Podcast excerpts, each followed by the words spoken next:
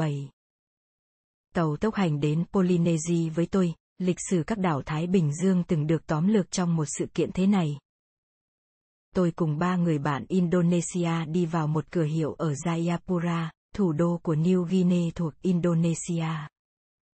Tên các bạn tôi là Ermat, Wewer và Sawakari, còn chủ cửa hiệu tên là Pingwa. Ermat, một viên chức chính phủ Indonesia, hành xử như ông chủ, bởi ông ta và tôi đang tổ chức một cuộc nghiên cứu sinh thái cho chính phủ và đã thuê Wewer cùng Sawakari làm trợ lý tại chỗ. Nhưng Ermat chưa bao giờ đến vùng rừng núi New Guinea và không hề biết phải mua cái gì dự trữ. Kết quả thật khôi hài. Đúng lúc các bạn tôi bước vào cửa hiệu, Ping Hoa đang đọc một tờ báo tiếng Trung Quốc. Thấy Wewer và Sawakari, ông ta vẫn tiếp tục đọc, nhưng vừa nhắc thấy Ermat là ông ta liền lật đật dúi tờ báo xuống dưới quầy. Ermat nhặt một cái đầu dìu lên làm Wewer và Sawakari cười ngất vì ông ta trúc ngược đầu dìu xuống. Wewer và Sawakari bèn chỉ cho ông ta thấy phải cầm thế nào mới đúng để thử. Sau đó Ermat và Sawakari nhìn xuống cặp chân trần của Wewer, ngón chân trõ hết ra bởi suốt đời không hề biết giày dép là gì. Sawakari nhặt đôi giày to nhất có trong hiệu đặng ướm vào chân Weaver xong đôi giày vẫn quá chật, lại khiến Ermat, Sawakari và Pingwa cười lăn lộn. Ermat cầm lấy một cái lược nhựa rồi chảy mái tóc thẳng, cứng và đen của mình. Liếc qua bộ tóc xoăn tít rắn cân của Weaver, ông ta liền đưa lược cho Weaver. Cái lược lập tức dính chặt vào tóc Weaver, và ngay khi Weaver cầm lược mà kéo thì lược gãy đôi ngay. Ai cũng cười, kể cả Wewer. Wewer đáp trả bằng cách nhắc Ermat rằng ông ta nên mua nhiều gạo bởi lên tới các làng vùng núi ở New Guinea thì sẽ chẳng có gì mua ngoại trừ khoai lang mà món đó thì sẽ làm Ermat sôi ruột rồi sẽ vui lắm đây. Mặc dù ai nấy cười nghiêng ngả, tôi vẫn cảm thấy có một sự căng thẳng ẩn đằng sau.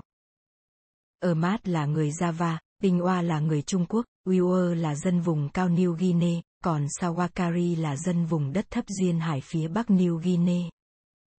Người Java thống trị chính phủ Indonesia, cái nhà nước đã sáp nhập vùng Tây New Guinea vào Indonesia vào thập niên 1960 và đã dùng bom, súng máy nghiền nát các lực lượng New Guinea kháng cự. Về sau Ermat quyết định nán lại thị trấn, để tôi tiến hành nghiên cứu một mình cùng với Wewer và Sawakari. Ông ta giải thích tại sao mình quyết định vậy bằng cách chỉ lên mái tóc thẳng, cứng của mình, khác xa tóc người New Guinea, rồi bảo rằng người New Guinea sẽ giết chết bất cứ ai có bộ tóc như vậy nếu họ tóm được anh ta ở nơi ngoài tầm hỗ trợ của quân đội.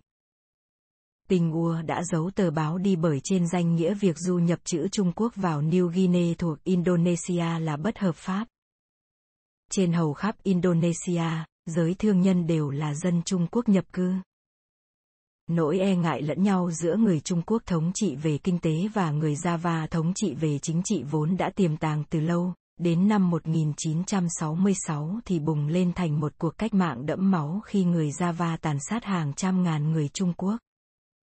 Wewer và Sawakari giống nhau ở chỗ, cũng như hầu hết những người New Guinea khác, đều oán ghét sự độc tài của người Java, nhưng họ cũng lại còn khinh khi nhau nữa. Dân vùng cao coi dân vùng thấp là lũ hết hơi chẳng biết ăn gì ngoài khoai sọ còn dân vùng thấp khinh dân vùng cao là bọn đầu to mọi dở, cả vì bộ tóc to xù xoăn tít lẫn thói kiêu căng khét tiếng của dân này. Khi tôi dựng một trại biệt lập trong rừng cùng với Weaver và Sawakari, chỉ trong vòng mấy hôm mà họ suýt nữa đã dùng dìu choảng nhau. Những căng thẳng giữa các nhóm dân cư mà ơ mát Wewer, Sawakari và Pingwa là đại diện là nhân tố chi phối nền chính trị ở Indonesia, nước đông dân thứ tư thế giới. Những căng thẳng đó trong thời đại ngày nay có cội rễ sâu xa từ hàng ngàn năm trước. Mỗi khi nghĩ đến những luồng di dân lớn vượt biển, ta thường tập trung vào những luồng di dân từ sau khi Columbus phát hiện ra châu Mỹ và việc từ đó trở đi người châu Âu chiếm lấy lãnh thổ của những người không phải châu Âu trong các thời kỳ lịch sử. Thật ra còn có những luồng di dân lớn vượt biển khác từ rất lâu trước thời của Columbus, đã từng có việc những dân tộc phi châu Âu này chiếm lấy đất đai của những dân tộc phi châu Âu khác. Wewer, Ermat và Sawakari đại diện cho ba làn sóng người tiền sử đã từ nội địa châu Á di cư sang Thái Bình Dương. Những người vùng cao như Wewer có lẽ đã xuất phát từ một làn sóng di cư xa xưa từ châu Á đến định cư ở New Guinea từ hơn 40.000 năm trước. Tổ tiên của Ermat đã từ miền duyên Hải Nam Trung Quốc đặt chân đến Java vào khoảng 4.000 năm trước, hoàn tất việc dành chỗ những người vốn có liên hệ với tổ tiên của Wewer ở vùng này. Tổ tiên của Sawakari thì đặt chân đến New Guinea vào khoảng 3.600 năm trước như một phần của chính làn sóng di cư đó từ miền duyên Hải Nam Trung Quốc, trong khi tổ tiên của Wingpa hiện vẫn đang chiếm cư Trung Hoa. Dòng di dân đã đưa tổ tiên của Ermat đến Java và tổ tiên của Sawakari đến New Guinea, được mệnh danh là cuộc bành trướng Nam đảo, là một trong những dòng di dân lớn nhất trong 6.000 năm trở lại đây. Một nhánh của nó trở thành người Polynesia đến sinh sống ở các đảo xa xôi trên Thái Bình Dương và là những người đi biển cừ khôi nhất trong số các dân tộc thời đại đồ đá mới.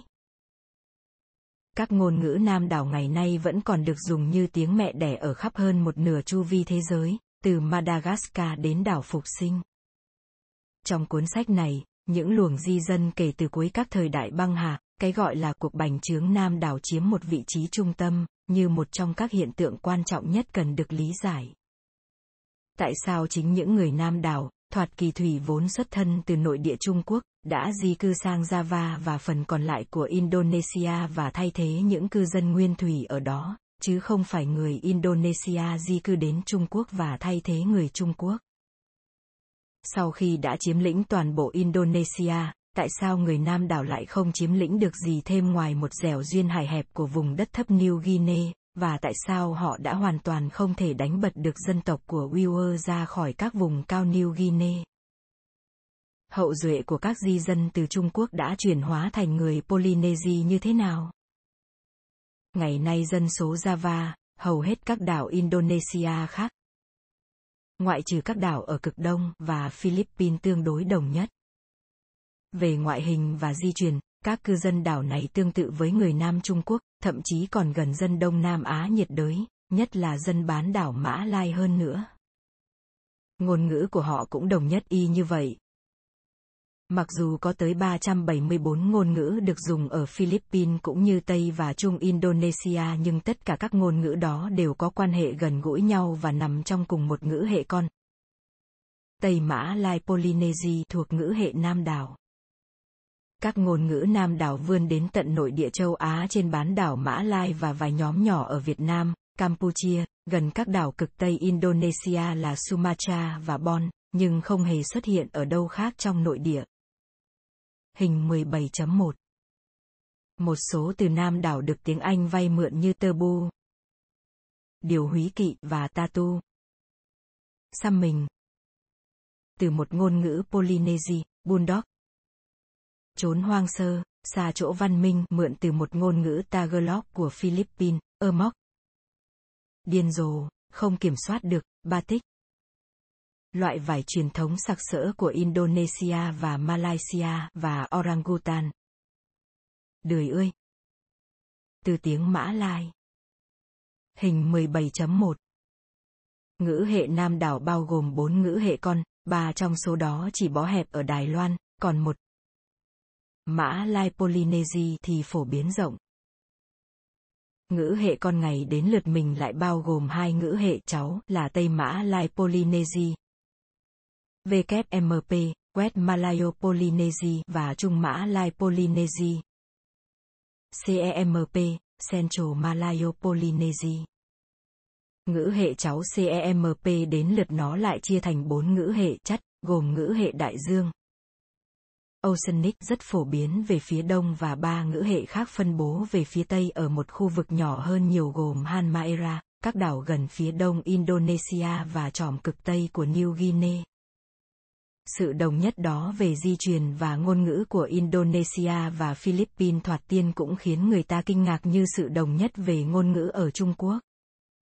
Các hóa thạch lừng danh Homo erectus ở Java chứng minh rằng con người từng chiếm cứ ít nhất là vùng Tây Indonesia trong suốt một triệu năm. chừng đó là quá đủ thời gian để con người có thể tiến hóa một sự đa dạng về di truyền và ngôn ngữ cũng như phát triển để thích nghi với vùng nhiệt đới, chẳng hạn như da thẫm như nhiều dân tộc vùng nhiệt đới khác, thế nhưng người Indonesia và người Philippines thì da lại sáng. Cũng lạ rằng người Indonesia và người Philippines lại giống người Đông Nam Á nhiệt đới và người Nam Trung Quốc đến thế, cả ở những đặc điểm thể chất khác ngoài màu da sáng và gen di truyền. Chỉ cần liếc qua bản đồ, ta sẽ thấy một điều hiển nhiên rằng Indonesia là con đường duy nhất để con người có thể đến được New Guinea và Australia vào 40.000 năm trước, nên người ta có thể suy ra một cách ngây thơ rằng người Indonesia hiện đại ắt phải giống người New Guinea hay người Australia bản địa mới phải. Trên thực tế, ở Philippines hay khu vực Tây Indonesia chỉ có một vài nhóm dân cư là giống người New Guinea, đáng chú ý là người Negrito sống ở vùng núi Philippines. Cũng giống như ba nhóm dân khác trông giống người New Guinea mà tôi đã nhắc tới khi nói về Đông Nam Á nhiệt đới. Chương 16, người Negrito ở Philippines có thể là tàn dư còn sót lại của những cư dân vốn là tổ tiên dân tộc của Uighur trước khi họ đặt chân tới New Guinea. Ngay cả những người Negrito đó cũng nói ngôn ngữ Nam đảo tương tự như ngôn ngữ của người Philippines láng giềng, cho thấy rằng kể cả họ nữa. Cũng như người Semang Negrito ở Malaysia và người Pygmy ở châu Phi đã đánh mất ngôn ngữ nguyên thủy của mình. Tất cả các sự kiện đó nói lên mạnh mẽ rằng rằng hoặc người Đông Nam Á nhiệt đới hoặc người Nam Trung Quốc sử dụng ngôn ngữ Nam đảo đã bành trướng qua suốt Philippines và Indonesia vào một thời kỳ gần đây, dành chỗ toàn bộ cư dân đã sinh sống từ trước đó trên các đảo này ngoại trừ người Negrito ở Philippines đồng thời thay thế toàn bộ các ngôn ngữ đã tồn tại từ trước đó ở các đảo này. Sự kiện đó rõ ràng đã diễn ra rất gần đây, đến nỗi những kẻ thực dân đó không có đủ thời gian để tiến hóa được màu da thẫm, những ngữ hệ khác biệt, hay sự đa dạng hoặc khác biệt về di truyền. Các ngôn ngữ của họ dĩ nhiên là nhiều hơn gấp bội về số lượng so với 8 ngôn ngữ chính của người Trung Quốc ở nội địa Trung Quốc, song không hề đa dạng hơn. Sở dĩ ở Philippines và Indonesia có lắm ngôn ngữ tương tự nhau đến vậy chỉ là do các đảo này chưa bao giờ trải qua một sự thống nhất về chính trị và văn hóa như Trung Quốc. Các chi tiết phân bố ngôn ngữ cho ta những then chốt quý giá đặng có thể lần theo con đường bành trướng Nam đảo giả định này. Toàn bộ ngữ hệ Nam đảo bao gồm 959 ngôn ngữ chia thành 4 ngữ hệ con. Nhưng một trong các ngữ hệ con đó, nhóm Mã Lai Polynesia, chiếm đến những 945 trong số 959 ngôn ngữ đó và trải rộng hầu như khắp toàn bộ phạm vi địa lý của ngữ hệ Nam đảo. Trước khi diễn ra sự di cư vượt đại dương của những người châu Âu nói ngôn ngữ Ấn U thì ngữ hệ Nam đảo là ngữ hệ được phân bố rộng nhất trên thế giới. Điều đó gợi ý rằng ngữ hệ con mã Lai Polynesia chỉ gần đây mới tách khỏi ngữ hệ Nam đảo và bành trướng xa ra khỏi quê hương Nam đảo, làm phát sinh nhiều ngôn ngữ địa phương mà tất cả đều vẫn có họ hàng gần gũi với nhau bởi chúng có quá ít thời gian không đủ để phát triển được những khác biệt lớn về ngôn ngữ. Còn quê nhà Nam đảo ấy nằm ở đâu thì chúng ta không nên nhìn về phía ngữ hệ con mã Lai Polynesia mà phải xét tới ba ngữ hệ con Nam đảo còn lại, chúng khác nhau và khác nhóm mã Lai Polynesia một cách đáng kể hơn nhiều so với sự khác biệt giữa các nhóm nhỏ hơn trong nhóm mã Lai Polynesia với nhau. Hóa ra cả ba ngữ hệ con đó đều có sự phân bố trùng khớp, cả ba đều được phân bố trên quy mô rất nhỏ bé so với quy mô phân bố của nhóm mã Lai Polynesia. Chúng chỉ bó hẹp ở các thổ dân bản địa đảo Đài Loan, chỉ cách Trung Hoa lục địa 90 dặm. Hơn 140 km. Thổ dân đảo Đài Loan đã một mình một cõi làm chủ hòn đảo này mãi tới khi người Trung Quốc đại lục bắt đầu di cư đến với quy mô lớn trong một ngàn năm trở lại đây. Sau năm 1945 thì lại càng có nhiều người đại lục khác di cư đến Đài Loan, nhất là sau khi Đảng Cộng sản Trung Quốc đánh bại Quốc dân Đảng vào năm 1949, khiến cho dân bản địa hiện nay chỉ còn chiếm 2% dân số Đài Loan. Việc ba trong bốn ngữ hệ con Nam đảo tập trung ở Đài Loan gợi ý rằng, trong phạm vi Nam đảo hiện nay, Đài Loan chính là quê hương nơi các ngôn ngữ Nam đảo đã được sử dụng trong hầu hết lịch sử và do đó đã có đủ thời gian cần thiết để trở nên đa dạng tiến hóa thành các ngôn ngữ khác nhau. Nếu đúng vậy thì mọi ngôn ngữ Nam đảo khác, từ các ngôn ngữ Madagascar cho tới các ngôn ngữ trên đảo Phục Sinh, hẳn đã bắt nguồn từ một nhóm dân cư từ Đài Loan bành trướng ra các khu vực đó. Giờ ta có thể quay lại các bằng chứng khảo cổ. Mặc dù di tích còn lại của các ngôi làng cổ không bao gồm những từ ngữ hóa thạch cùng xương thú và đồ gốm, song chúng vẫn tiết lộ cho ta về những dòng di dân và dòng di truyền vật phẩm văn hóa mà ắt hẳn có cả ngôn ngữ đi kèm. Cũng như phần còn lại của thế giới, hầu hết địa vực Nam đảo ngày nay Đài Loan, Philippines, Indonesia và nhiều hòn đảo Thái Bình Dương vốn là nơi sinh sống của những người săn bắt hái lượm không có đồ gốm, không có công cụ bằng đá đánh bóng, không có vật nuôi và cây trồng thuần hóa. Ngoại lệ duy nhất đối với kết luận chung này là những hòn đảo Madagascar xa xôi phía đông Melanesia, Polynesia và Micronesia, nơi những người săn bắt hái lượm chưa bao giờ đặt chân tới và vẫn là vùng đất không người cho đến khi người Nam đảo bánh trướng đến. Những dấu hiệu khảo cổ đầu tiên về một cái gì không như vậy trong địa vực Nam đảo là ở Đài Loan. Bắt đầu từ khoảng thiên niên kỳ thứ tư trước công nguyên, những công cụ đá đánh bóng và một phong cách đồ gốm trang trí đặc thù. Gọi là đồ gốm ta phăng keng có xuất xứ từ đồ gốm xưa hơn ở vùng nội địa Nam Trung Quốc đã xuất hiện ở Đài Loan và vùng ven biển đối diện thuộc Trung Quốc đại lục. Di tích gạo và cây ở các di chỉ Đài Loan muộn hơn cho bằng chứng là đã có nghề nông ở vùng này. Các di chỉ ta phăng keng ở Đài Loan và miền duyên Hải Nam Trung Quốc đều đầy xương cá và vỏ động vật thân mềm, cũng như chỉ lưới bằng đá và dìu lưỡi vòm thích hợp để đẽo xuồng gỗ. Rõ ràng là cư dân đầu tiên từ thời đồ đá mới này ở Đài Loan đã có những phương tiện đi biển đủ để đánh bắt cá xa bờ và thường xuyên qua lại giữa Đài Loan với miền duyên hải Trung Quốc qua eo biển Đài Loan. Như vậy, eo biển Đài Loan rất có thể đã là cơ sở huấn luyện để người Trung Quốc lục địa trao rồi kỹ năng đi biển đặng có thể bành trướng ra khắp Thái Bình Dương. Có một dạng vật phẩm đặc thù khiến người ta cho rằng văn hóa ta phăng keng có quan hệ với các nền văn hóa Thái Bình Dương muộn hơn, ấy là cái tước vỏ cây, một công cụ bằng đá dùng để tước lớp vỏ sợi của một số loài cây đặng làm dây thừng, lưới và quần áo.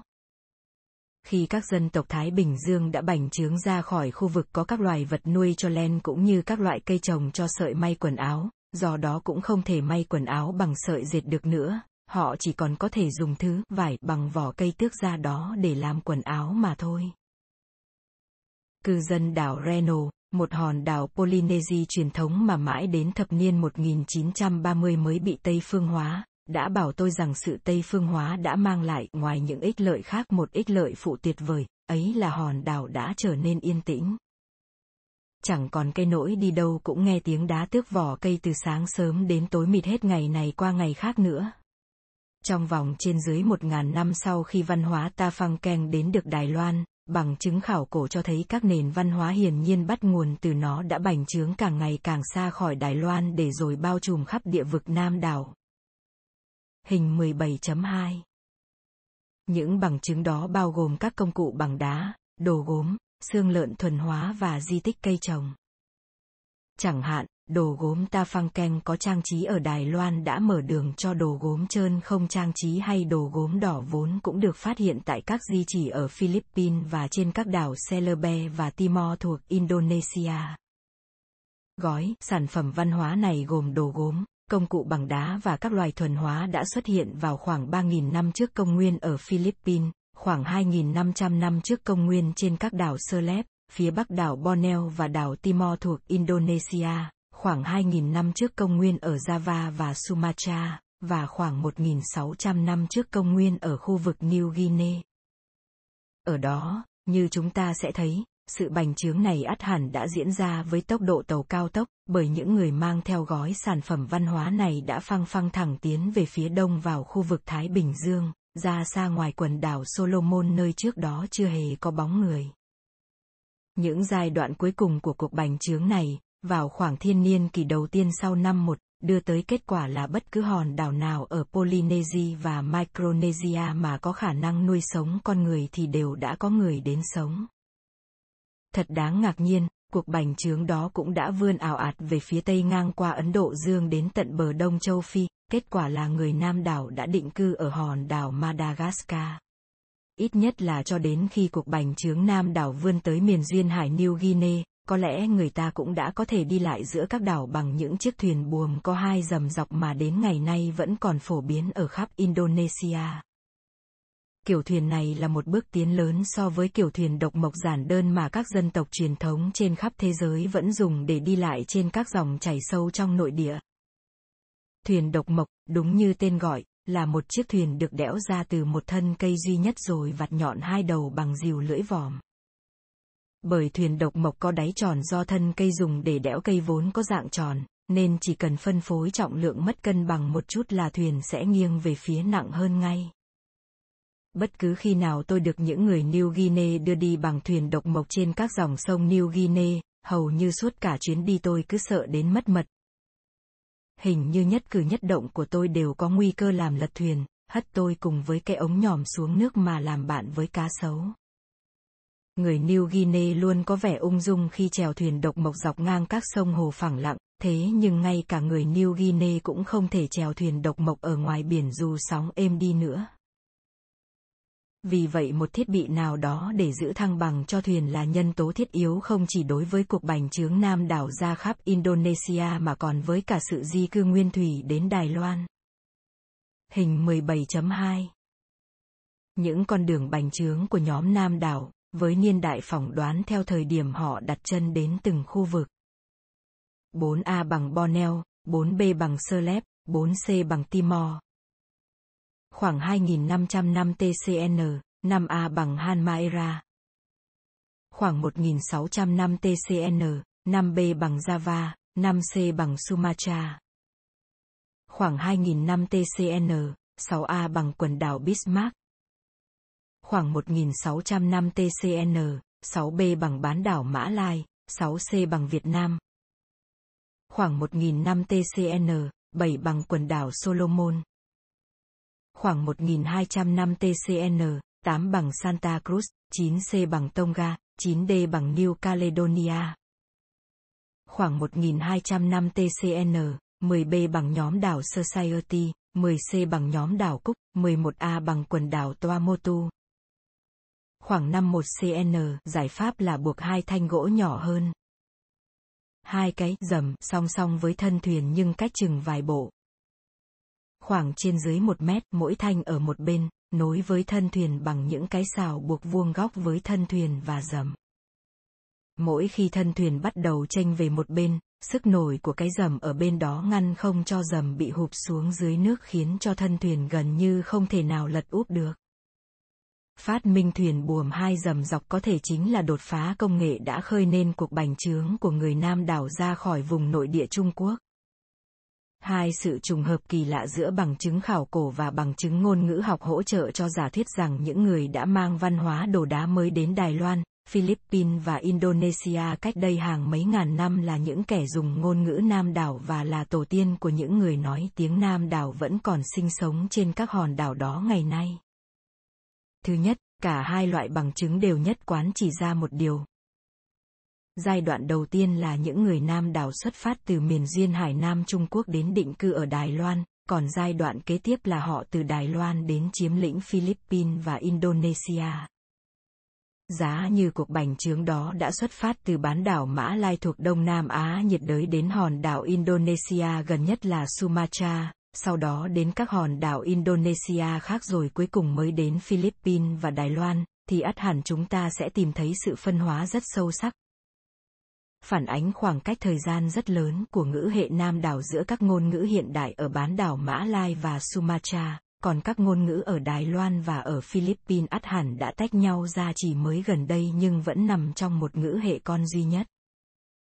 Thế nhưng, thực tế là sự phân hóa ngôn ngữ lớn nhất là ở Đài Loan, trong khi các ngôn ngữ ở bán đảo Mã Lai và ở Indonesia lại nằm trong cùng một ngữ hệ cháu.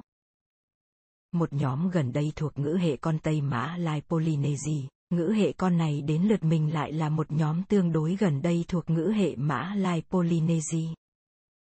Các chi tiết về mối quan hệ họ hàng giữa các ngôn ngữ này hoàn toàn trùng hợp với bằng chứng khảo cổ rằng việc di cư đến bán đảo Mã Lai chỉ mới diễn ra gần đây và diễn ra sau chứ không phải trước việc di cư đến Đài Loan, Philippines và Indonesia. sự trùng hợp khác giữa bằng chứng khảo cổ và bằng chứng ngôn ngữ liên quan đến rào cản văn hóa mà những người Nam đảo cổ đại từng sử dụng. Khoa khảo cổ cho ta bằng chứng trực tiếp về văn hóa dưới dạng đồ gốm, xương lợn, xương cá, v.v. Thoạt tiên, ta có thể tự hỏi làm cách nào các nhà ngôn ngữ học vốn chỉ nghiên cứu các ngôn ngữ đương đại, còn dạng thức thủy tổ của các ngôn ngữ đó vào thời đại chưa có văn tự thì họ không hề biết lại có thể hình dung được liệu những người Nam đảo sống ở Đài Loan vào 6.000 năm trước có nuôi lợn hay không. Giải pháp của họ là phục dựng hệ ngữ vựng của các ngôn ngữ cổ đại đã biến mất. Cái gọi là nguyên ngôn ngữ, proto language bằng cách so sánh hệ ngữ vựng của các ngôn ngữ vốn bắt nguồn từ chúng. Chẳng hạn, các từ có nghĩa là cừu trong nhiều ngôn ngữ thuộc ngữ hệ Ấn U phân bố từ Ireland đến Ấn Độ khá là giống nhau. Avis trong tiếng Lithuania và tiếng Sanskrit, Ovis trong tiếng Latin, Oveza trong tiếng Tây Ban Nha, Ovteta trong tiếng Nga, Ovis trong tiếng Hy Lạp và Oi trong tiếng Ireland. Từ ship trong tiếng Anh rõ ràng là từ một gốc khác, nhưng tiếng Anh vẫn còn giữ lại gốc nguyên thủy ở từ yêu cũng có nghĩa là cừu. So sánh sự chuyển hóa âm mà các ngôn ngữ Ấn U hiện đại đã trải qua trong lịch sử, ta có thể suy ra rằng dạng gốc là Ois trong ngôn ngữ Ấn U nguyên thủy đã được dùng vào khoảng 6.000 năm trước. Ngôn ngữ thủy tổ bất thành văn đó được gọi là tiếng Nguyên Ấn Âu. Proto-Indo-European Rõ ràng người Nguyên Ấn Âu vào 6.000 năm trước đã có nuôi cừu, phù hợp với bằng chứng khảo cổ. Tương tự, chúng ta có thể phục dựng gần 2.000 từ trong ngữ vựng của họ, trong đó có các từ như dê, ngựa, bánh xe, anh, em và mắt. Nhưng không thể nào phục dựng được từ nguyên Ấn Âu nào cho chữ súng chẳng hạn, bởi từ này trong mỗi ngôn ngữ Ấn U ngày nay dùng một gốc khác nhau. Gun trong tiếng Anh, Fuso trong tiếng Pháp, Ruchio trong tiếng Nga, v, v. Điều đó chẳng có gì lạ. Con người cách đây 6.000 năm không thể nào có một từ để gọi cây súng cả, bởi súng chỉ được phát minh trong vòng 1.000 năm trở lại đây. Chính vì không được thừa hưởng một gốc từ chung nào có nghĩa là súng, mỗi ngôn ngữ ấn u mới phải chế ra hoặc vay mượn một từ để gọi khi cây súng được phát minh. Cũng theo cách đó ta có thể so sánh tiếng Đài Loan, tiếng Philippines, tiếng Indonesia và các ngôn ngữ Polynesia hiện đại nhằm phục dựng một ngôn ngữ nguyên nam đảo từng được dùng trong quá khứ xa xôi. Chẳng có gì lạ rằng tiếng nguyên nam đảo được phục dựng đó có những từ mang các nghĩa như hai, chim, tai và cháy.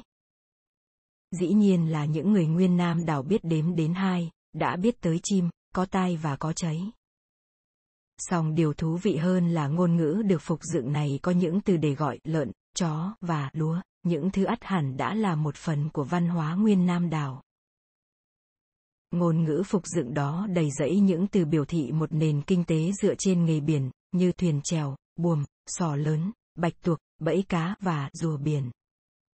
Bằng chứng ngôn ngữ này về văn hóa của người nguyên nam đảo, cho dù họ đã sống vào thời nào và ở nơi nào, thật trùng khớp với bằng chứng khảo cổ về những người biết làm đồ gốm, biết sản xuất lương thực và định hướng theo nghề biển của những người sống ở Đài Loan vào khoảng 6.000 năm trước. Cũng có thể áp dụng đúng quy trình đó nhằm phục dựng tiếng Nguyên Mã Lai Polynesia, ngôn ngữ cổ đại từng được những người Nam đảo sử dụng sau khi di cư khỏi Đài Loan. Tiếng Nguyên Mã Lai Polynesia có từ để gọi nhiều loại cây trồng nhiệt đới như khoai sọ, quả mì, chuối, khoai lang và dừa, trong khi với tiếng Nguyên Nam đảo người ta không thể phục dựng từ nào để gọi các cây này. Như vậy, bằng chứng ngôn ngữ gợi ý rằng nhiều loại cây trồng nhiệt đới đã được bổ sung vào danh mục cây trồng của người Nam đảo sau khi họ di cư từ Đài Loan. Kết luận này tương hợp với bằng chứng khảo cổ. Khi các nhà nông Nam đảo di cư từ Đài Loan, nằm cách xích đạo 23 độ về phía bắc về phía nam đến vùng nhiệt đới xích đạo, họ ngày càng phụ thuộc nhiều hơn vào các loài cây củ nhiệt đới và mang theo các loài này trong quá trình di cư sang các đảo Thái Bình Dương nhiệt đới. Làm thế nào những nhà nông nói tiếng Nam đảo xuất phát từ Nam Trung Quốc thông qua Đài Loan đó đã chiếm chỗ những người săn bắt hái lượm nguyên thủy ở Philippines và Đông Indonesia một cách triệt để đến mức chẳng có bao nhiêu bằng chứng di truyền và thậm chí không một chút bằng chứng nào về ngôn ngữ từ dân tộc nguyên thủy đó còn lại đến ngày nay. Nguyên nhân ở đây cũng giống như nguyên nhân tại sao trước đó người châu Âu đã chiếm chỗ hoặc tiêu diệt người Australia bản địa trong vòng hai thế kỷ trở lại đây, tại sao người Nam Trung Quốc đã chiếm chỗ những người Đông Nam Á nhiệt đới bản địa. Những nhà nông đó có dân số đông hơn nhiều, có công cụ và vũ khí ưu việt hơn, phương tiện đi biển và kỹ năng hàng hải phát triển hơn, và những căn bệnh truyền nhiễm mà các nông dân đó có ít nhiều kháng thể trong khi những người săn bắt hái lượm kia thì không. Tương tự, trên lục địa châu Á, các nhà nông nói tiếng Nam đảo cũng đã chiếm chỗ của một số những người săn bắt hái lượm nguyên thủy trên bán đảo Mã Lai, bởi những người Nam đảo đến chiếm cứ bán đảo này từ phía Nam và phía Đông. Từ các đảo Sumatra và Borneo của Indonesia cũng vào khoảng thời gian khi các nhà nông nói tiếng Nam Á đang tiến vào chiếm cứ bán đảo này từ phía Bắc. Từ Thái Lan, những người Nam đảo khác thì đến định cư ở một số vùng của Nam Việt Nam và Campuchia để trở thành tổ tiên của dân tộc trăm thiểu số ở các nước đó ngày nay.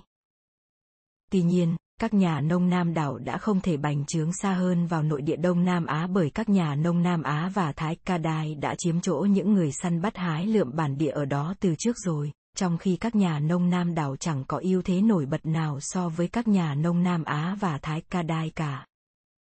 Mặc dù ta suy ra rằng những người nói tiếng Nam đảo đã xuất phát từ vùng duyên hải Nam Trung Quốc, nhưng các ngôn ngữ Nam đảo ngày nay không hề được sử dụng ở bất cứ đâu trong nội địa Trung Quốc, có lẽ vì chúng nằm trong số hàng trăm ngôn ngữ nguyên thủy của Trung Quốc vốn đã bị loại bỏ trong quá trình bành trướng của những người nói tiếng Hán Tạng từ lưu vực Hoàng Hà ở phía Bắc về phía Nam. Song các ngữ hệ gần gũi nhất với ngôn ngữ Nam đảo lại được cho là ngữ hệ Thái Ca Đai, Nam Á và Mèo Giao. Như vậy, tuy các ngôn ngữ Nam đảo ở Trung Quốc có thể đã không sống nổi qua những cuộc xâm lăng của các triều đại phong kiến Trung Quốc, nhưng một số ngôn ngữ anh em của chúng thì đã sống sót được. Chúng ta đã dõi theo những giai đoạn đầu tiên của cuộc bành trướng của người Nam đảo từ duyên hải Nam Trung Quốc ra xa 2.500 dặm. 3.200 km về phía Nam, ngang qua Đài Loan và quần đảo Philippines, đến phía Tây và Trung Indonesia. Trong quá trình bành trướng đó, người Nam đảo đã dần dần chiếm cứ bất kỳ khu vực nào có thể sinh sống được trên các đảo này, từ vùng duyên hải cho đến sâu trong nội địa, từ đất thấp cho đến núi cao. Cho đến 1.500 năm trước công nguyên, những di tích khảo cổ quen thuộc đặc thù của họ gồm xương lợn và đồ gốm trơn men đỏ cho thấy họ đã vươn tới đảo Halmahera ở phía tây Indonesia, cách tròm cực tây hòn đảo lớn đầy núi non New Guinea chưa đầy 200 dặm. 320 km. Họ có đã tiến lên chinh phục cả hòn đảo đó như đã chinh phục những hòn đảo lớn đầy núi non khác là Celeb, Borneo, Java và Sumatra hay không? Họ đã không làm vậy chỉ cần nhìn qua nét mặt của hầu hết người New Guinea ngày nay là đủ rõ, và các nghiên cứu chi tiết về New Guinea cũng xác nhận điều đó. Bạn Weaver của tôi và tất cả dân vùng cao New Guinea khác đều khác biệt thấy rõ so với người Indonesia, người Philippines và người Nam Trung Quốc ở chỗ nước da thẫm, tóc xoăn tít và nét mặt. Hầu hết dân nội địa và dân vùng duyên hải New Guinea trông cũng giống dân vùng cao, có khác chăng là họ thường cao hơn. Các nhà di truyền học đã không tìm được dấu chỉ di truyền nam đảo nào trong các mẫu máu của dân vùng cao New Guinea. Nhưng các dân tộc ở miền duyên hải phía Bắc và Đông New Guinea, cũng như ở các quần đảo Bismarck và Solomon về phía Bắc và Đông New Guinea, lại bày ra một bức tranh phức tạp hơn. Về ngoại hình, họ là một thể trung gian giữa những người vùng cao New Guinea như Weaver với những người Indonesia như Ermat, tuy rằng nhìn chung họ gần với Weaver hơn. Chẳng hạn, anh bạn Sawakari của tôi là dân miền duyên hải phía Bắc có mái tóc lượn sóng, một thể trung gian giữa mái tóc thẳng của Ermat với mái tóc xoăn tít của Weaver, da thì sáng hơn da Weaver chút ít tuy vẫn thẫm hơn nhiều so với da Ermat. Về mặt di truyền, cư dân các quần đảo Bismarck và Solomon cũng như dân miền duyên hải phía Bắc New Guinea giống người Nam đảo khoảng 15%, còn lại 85% là giống dân vùng cao New Guinea. Từ đó suy ra, người Nam đảo rõ ràng đã đặt chân đến khu vực New Guinea nhưng đã không hoàn toàn thâm nhập được vào nội địa đảo này và đã bị pha loãng về di truyền bởi những cư dân New Guinea sinh sống trên vùng duyên hải phía Bắc và các đảo lân cận từ trước đó. Các ngôn ngữ hiện đại ở khu vực này cũng đưa đến cùng một kết luận đó nhưng bổ sung thêm chi tiết. Ở chương 15 tôi đã giải thích rằng hầu hết các ngôn ngữ New Guinea, được gọi là ngôn ngữ Papua, chẳng có liên hệ với bất cứ ngữ hệ nào khác trên thế giới. Không hề có ngoại lệ, mọi ngôn ngữ được nói trên vùng núi New Guinea, toàn bộ vùng đất thấp ở Tây Nam và Trung Nam New Guinea kể cả vùng duyên hải và vùng nội địa phía Bắc New Guinea đều là ngôn ngữ Papua. Song các ngôn ngữ Nam đảo lại được nói trong phạm vi một dải hẹp nằm ngay trên miền duyên hải phía Bắc và phía Đông Nam. Hầu hết ngôn ngữ ở các quần đảo Bismarck và Solomon là ngôn ngữ Nam đảo, còn ngôn ngữ Papua chỉ được nói ở một số khu vực cách biệt trên vài đảo mà thôi. Các ngôn ngữ Nam đảo được nói ở các quần đảo Bismarck và Solomon cũng như vùng duyên hải phía Bắc New Guinea là một ngữ hệ cháu riêng biệt gọi là nhóm đại dương. Oceanic thuộc về một ngữ hệ con được sử dụng ở Halmahera và vùng phía tây New Guinea. Mối liên hệ về ngôn ngữ này xác nhận điều mà ta có thể giả định khi nhìn trên bản đồ, rằng những người nói ngôn ngữ Nam đảo ở khu vực New Guinea đã đặt chân đến đây qua ngả Maera. Các chi tiết về ngôn ngữ Nam đảo và ngôn ngữ Papua cũng như sự phân bố chúng ở Bắc New Guinea minh chứng cho quá trình tiếp xúc lâu dài giữa những người Nam đảo đến xâm chiếm vùng này với những người bản địa nói tiếng Papua. Cả ngôn ngữ Nam đảo lẫn ngôn ngữ Papua ở vùng này đều cho thấy chúng chịu ảnh hưởng to lớn của nhau về từ vựng và ngữ pháp, khiến cho khó mà xác định liệu có phải một số ngôn ngữ nào đó về căn bản là tiếng Nam đảo song chịu ảnh hưởng của tiếng Papua hay ngược lại. Nếu du hành từ làng này đến làng khác dọc theo miền duyên hải phía bắc hoặc các hòn đảo dọc theo bờ biển, ta sẽ đi qua đầu tiên là một làng nói tiếng Nam đảo kế đó là một làng nói tiếng Papua, sau đó lại một làng khác nói tiếng Nam đảo mà không hề có sự thay đổi nào về đặc điểm di truyền ở những nơi giáp danh giữa hai ngôn ngữ đó. Những điều nói trên gợi ý rằng hậu duệ người Nam đảo và hậu duệ của cư dân nguyên thủy ở New Guinea đã trao đổi hàng hóa, kết hôn với nhau và tiếp thu gen di truyền cũng như ngôn ngữ của nhau trong suốt mấy ngàn năm dọc theo vùng duyên hải Bắc New Guinea và các hòn đảo lân cận. Sự tiếp xúc lâu dài đó đã khiến cho các ngôn ngữ Nam đảo được phát tán hữu hiệu hơn so với gen di truyền Nam đảo, kết quả là hầu hết cư dân quần đảo Bismarck và Solomon ngày nay nói tiếng Nam đảo cho dẫu ngoại hình và hầu hết gen của họ vẫn là của người Papua. Song không một gen nào cũng không một ngôn ngữ nào của người Nam đảo thâm nhập vào được nội địa New Guinea. Như vậy, việc người Nam đảo xâm chiếm New Guinea đã mang lại kết quả khác hẳn so với khi họ xâm chiếm Borneo, Celeb và các hòn đảo lớn khác của Indonesia, nơi mà thế lực áp đảo của họ đã loại bỏ hầu như mọi dấu vết về gen di truyền và ngôn ngữ của những cư dân có mặt ở các đảo này từ trước đó. Để hiểu hơn những gì đã xảy ra ở New Guinea, giờ chúng ta hãy quay lại bằng chứng của ngành khảo cổ. Vào khoảng 1.600 năm trước công nguyên, hầu như cùng một lúc với khi xuất hiện ở Halmahera, những dấu tích khảo cổ quen thuộc về sự bành trướng của người Nam đảo lợn, gà, chó, đồ gốm trơn men đỏ, dìu lưỡi vòm bằng đá mài và bằng vỏ sò khổng lồ cũng xuất hiện ở khu vực New Guinea. Tuy nhiên, có hai nét đặc thù khiến cho thời điểm người Nam đảo đặt chân đến New Guinea khác với thời điểm họ đặt chân đến Philippines và Indonesia trước đó. Nét đặc thù thứ nhất là kiểu dáng đồ gốm, vốn là những đặc điểm thẩm mỹ không có ý nghĩa gì về mặt kinh tế song lại khiến các nhà khảo cổ nhận ra ngay lập tức đâu là một di chỉ Nam đảo. Trong khi hầu hết đồ gốm Nam đảo ở Philippines và Indonesia ở giai đoạn sớm đều không có trang trí, thì đồ gốm ở khu vực New Guinea lại được trang trí đẹp đẽ bằng những hoa văn hình học bố trí thành từng dải ngang. Về những phương diện khác, đồ gốm này vẫn giữ nguyên nước áo màu đỏ và hình dạng đặc thù của đồ gốm Nam đảo xưa hơn ở Indonesia. Rõ ràng là những người Nam đảo định cư ở khu vực New Guinea đã nảy ra ý tưởng xăm hình lên đồ gốm, hẳn là được gợi ý từ những họa tiết hình học họ vẫn dùng để trang trí vải bằng vỏ cây và xăm lên mình. Phong cách này được gọi là đồ gốm Lapita, đặt theo tên di chỉ khảo cổ Lapita nơi nó được mô tả. Nét đặc thù quan trọng hơn nhiều mang lại sự khác biệt của các di chỉ nam đảo sớm ở khu vực New Guinea là sự phân bố của chúng. ngược lại với các di chỉ ở Philippines và Indonesia, nơi mà ngay cả di chỉ Nam đảo sớm nhất ta đã biết đều ở trên các hòn đảo lớn như Luzon, Borneo và Celeb, các di chỉ có đồ gốm Lapita ở khu vực New Guinea hình như chỉ bó hẹp trên những hòn đảo nhỏ ven các hòn đảo lớn hơn ở ngoài xa. Đến nay người ta chỉ tìm thấy đồ gốm Lapita ở một di chỉ duy nhất. Etep trên bờ phía bắc của bản thân đảo New Guinea và ở một vài di chỉ trên quần đảo Solomon. Hầu hết di chỉ Lapita ở khu vực New Guinea đều nằm trên quần đảo Bismarck, trên những hòn đảo nhỏ nằm ngoài khơi các hòn đảo lớn hơn của quần đảo này, đôi khi cũng nằm trên bờ của bản thân các hòn đảo lớn hơn đó. Bởi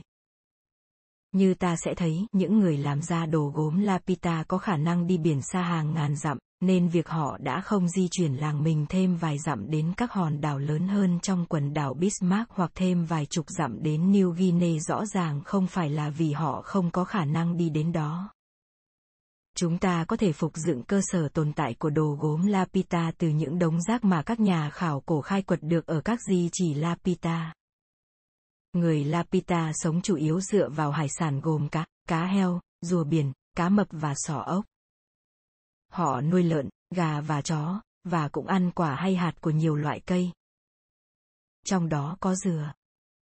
Tuy có thể họ cũng ăn những loại cây cho củ thường gặp ở người Nam đảo như khoai sọ và khoai lang, song khó lòng thu thập được bằng chứng về các loài cây đó bởi các loại hạt cứng có thể tồn tại hàng ngàn năm trong các đống rác thải dễ hơn nhiều so với các loại củ mềm. Lẽ tự nhiên, không thể chứng minh một cách trực tiếp rằng những người làm ra đồ gốm Lapita đã nói một ngôn ngữ thuộc nhóm Nam đảo.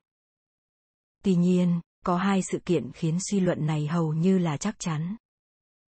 Thứ nhất, ngoài những họa tiết trang trí trên đồ gốm, thì bản thân các đồ gốm đó cùng các vật thể văn hóa đi cùng với chúng cũng tương tự như các di tích văn hóa tìm thấy ở các di chỉ Indonesia và Philippines vốn là tổ tiên của các xã hội dùng ngôn ngữ Nam đảo ngày nay.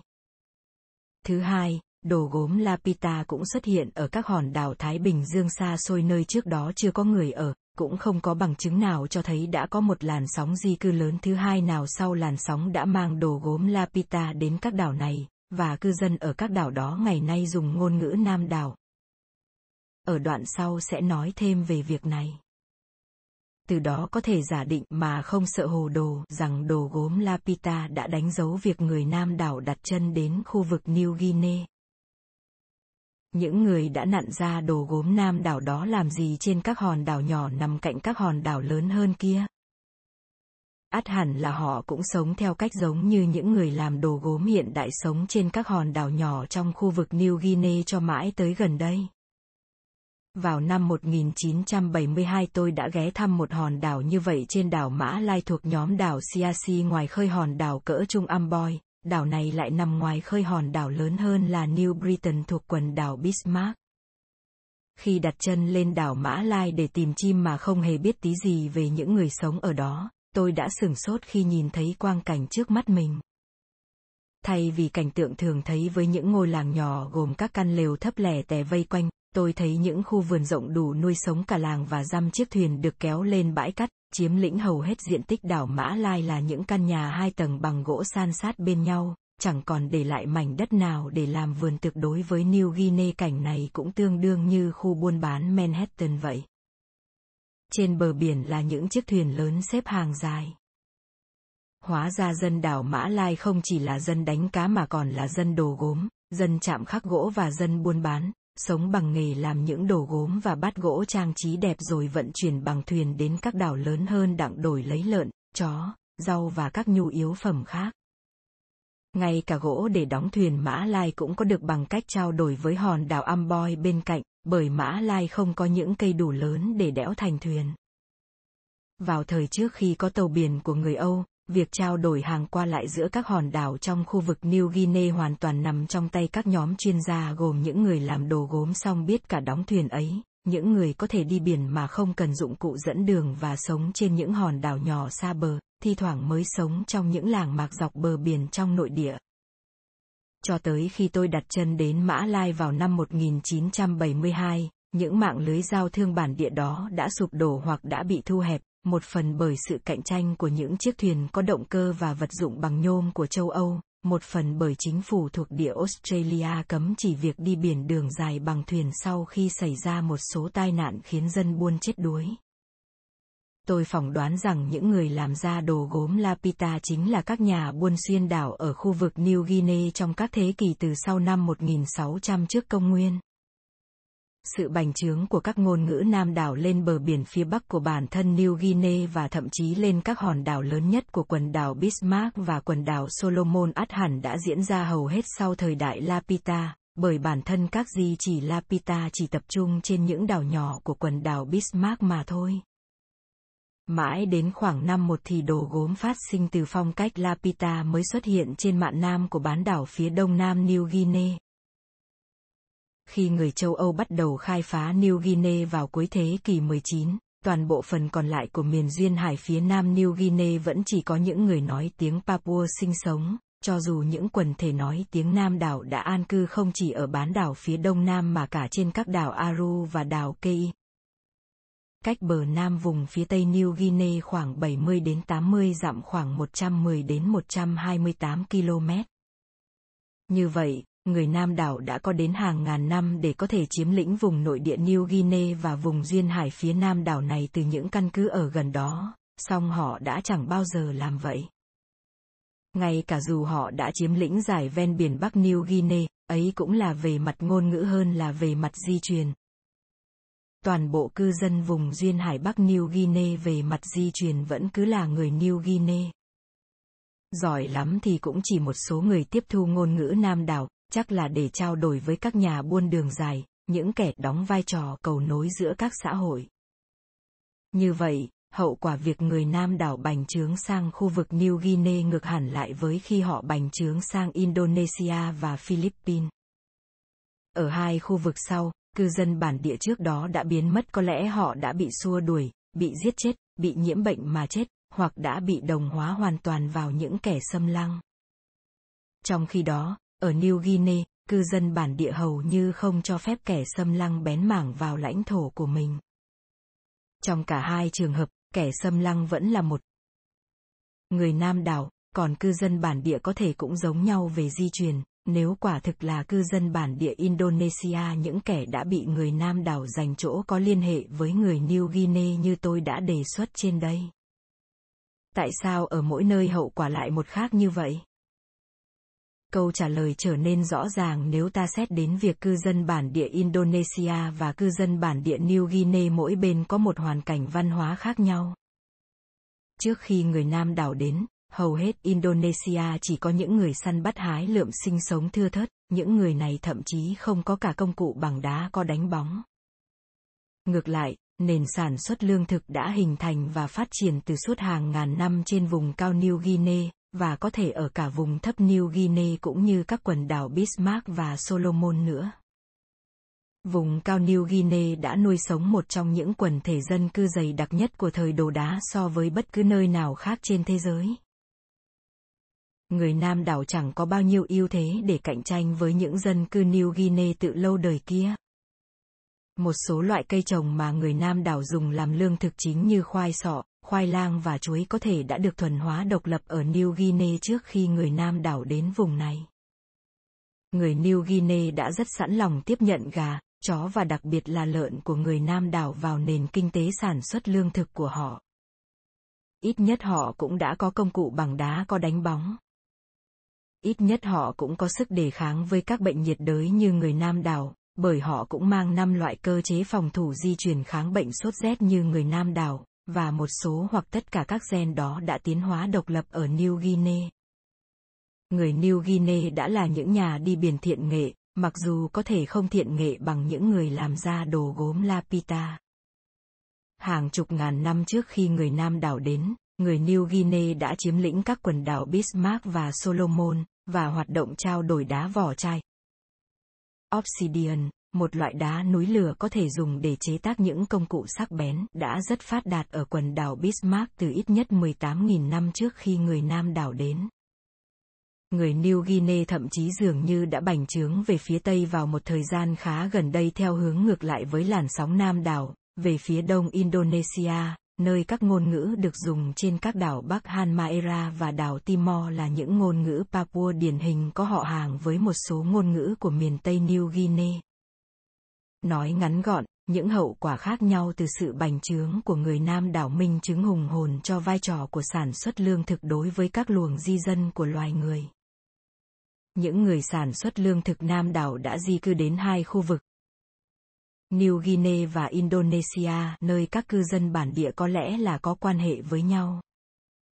Cư dân Indonesia lúc đó vẫn còn là dân săn bắt hái lượm, trong khi cư dân New Guinea đã biết sản xuất lương thực và đã phát triển được nhiều yếu tố đi liền với sản xuất lương thực. Như mật độ dân số cao, bệnh truyền nhiễm, công nghệ tiên tiến hơn, vân vân.